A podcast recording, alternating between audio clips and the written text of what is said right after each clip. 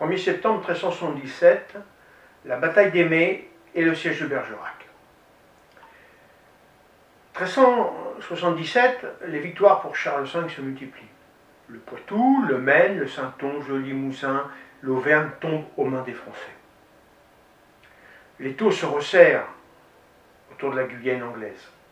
De plus, le roi de Castille, Henri II, s'attaque à la Navarre, allié des Anglais. Même les seigneurs gascons demandent de l'aide au roi de France. Dans ce contexte de liesse populaire, les forces françaises décuplent leur avance. Maintenant, ils arrivent aux portes de Bordeaux, à Bergerac, l'une des dernières places fortes anglaises avant l'océan. À Bergerac, Bertrand retrouve le duc d'Anjou, le comte d'Armagnac, le sire d'Albret, le prince de Galles, Yvain.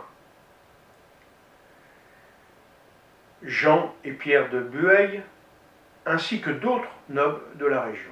Le duc d'Anjou y mène le siège. Les Anglais évacuent les faubourgs et se retranchent dans le château.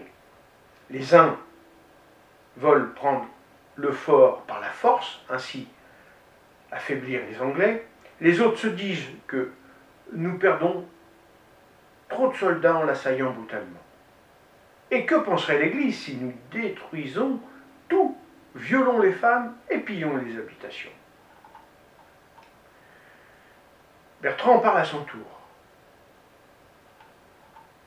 Messire, les affaires des Anglais ne peuvent pas être pires qu'en ce moment.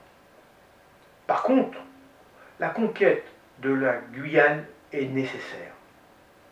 Que les courriers de Thomas Felton n'ont pas été entendus par le roi d'Angleterre, que Sire d'Espard, portant les courriers du sénéchal en route pour l'Angleterre, a été fait prisonnier par les Espagnols, et que les Anglais n'aiment pas le nouveau roi et toute la maison de Lancastre.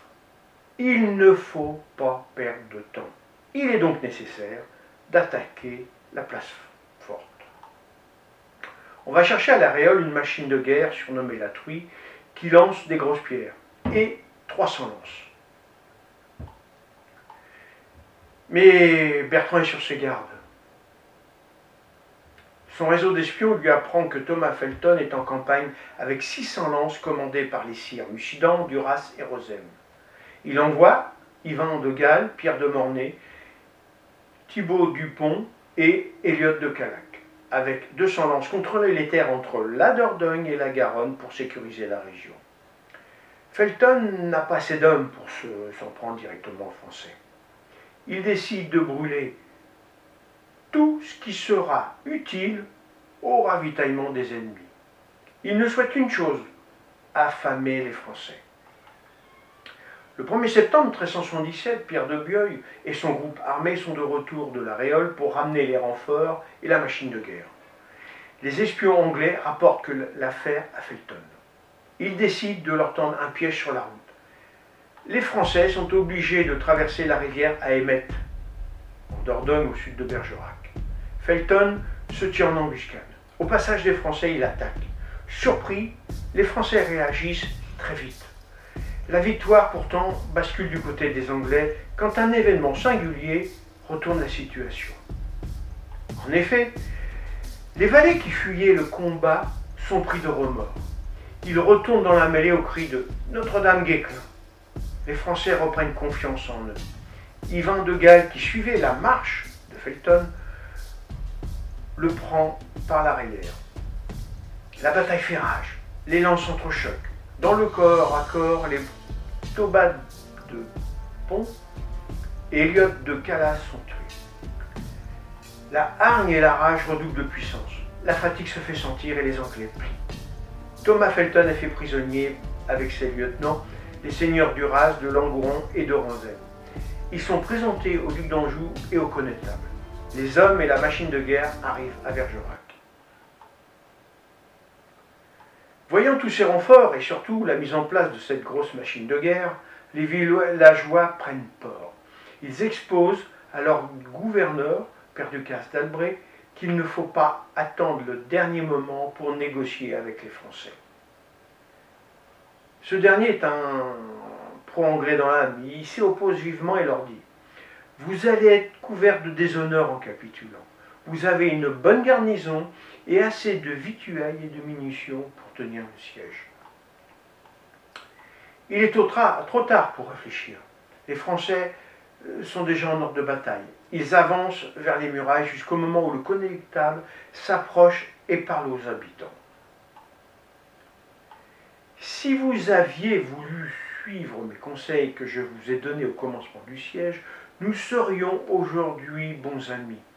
Considérez que la disproportion de vos forces avec les nôtres. Revenez donc, c'est moi qui vous prie de l'aveuglement où vous vous êtes retenu trop longtemps. Le roi de France vous comptera parmi vos bons et loyaux sujets. Les villageois écoutent avec une grande attention le discours du connétable. Ils lui demandent un quart d'heure de réflexion avant de lui donner leur réponse. Père Ducasse d'Albret tente de démolir un par un les arguments de Bertrand. Mais il ne l'écoute pas et décide de se rendre. Il pense que s'ils décident de se mettre en travers de leur route, ils seront traités en ennemis. Le capitaine de la garnison ne veut pas se rendre. Avec ses soldats, il se jette sur les Français. Il y a beaucoup de morts. Les habitants décident de traiter avec le connétable. Il leur accorde plus d'avantages qu'ils demandaient.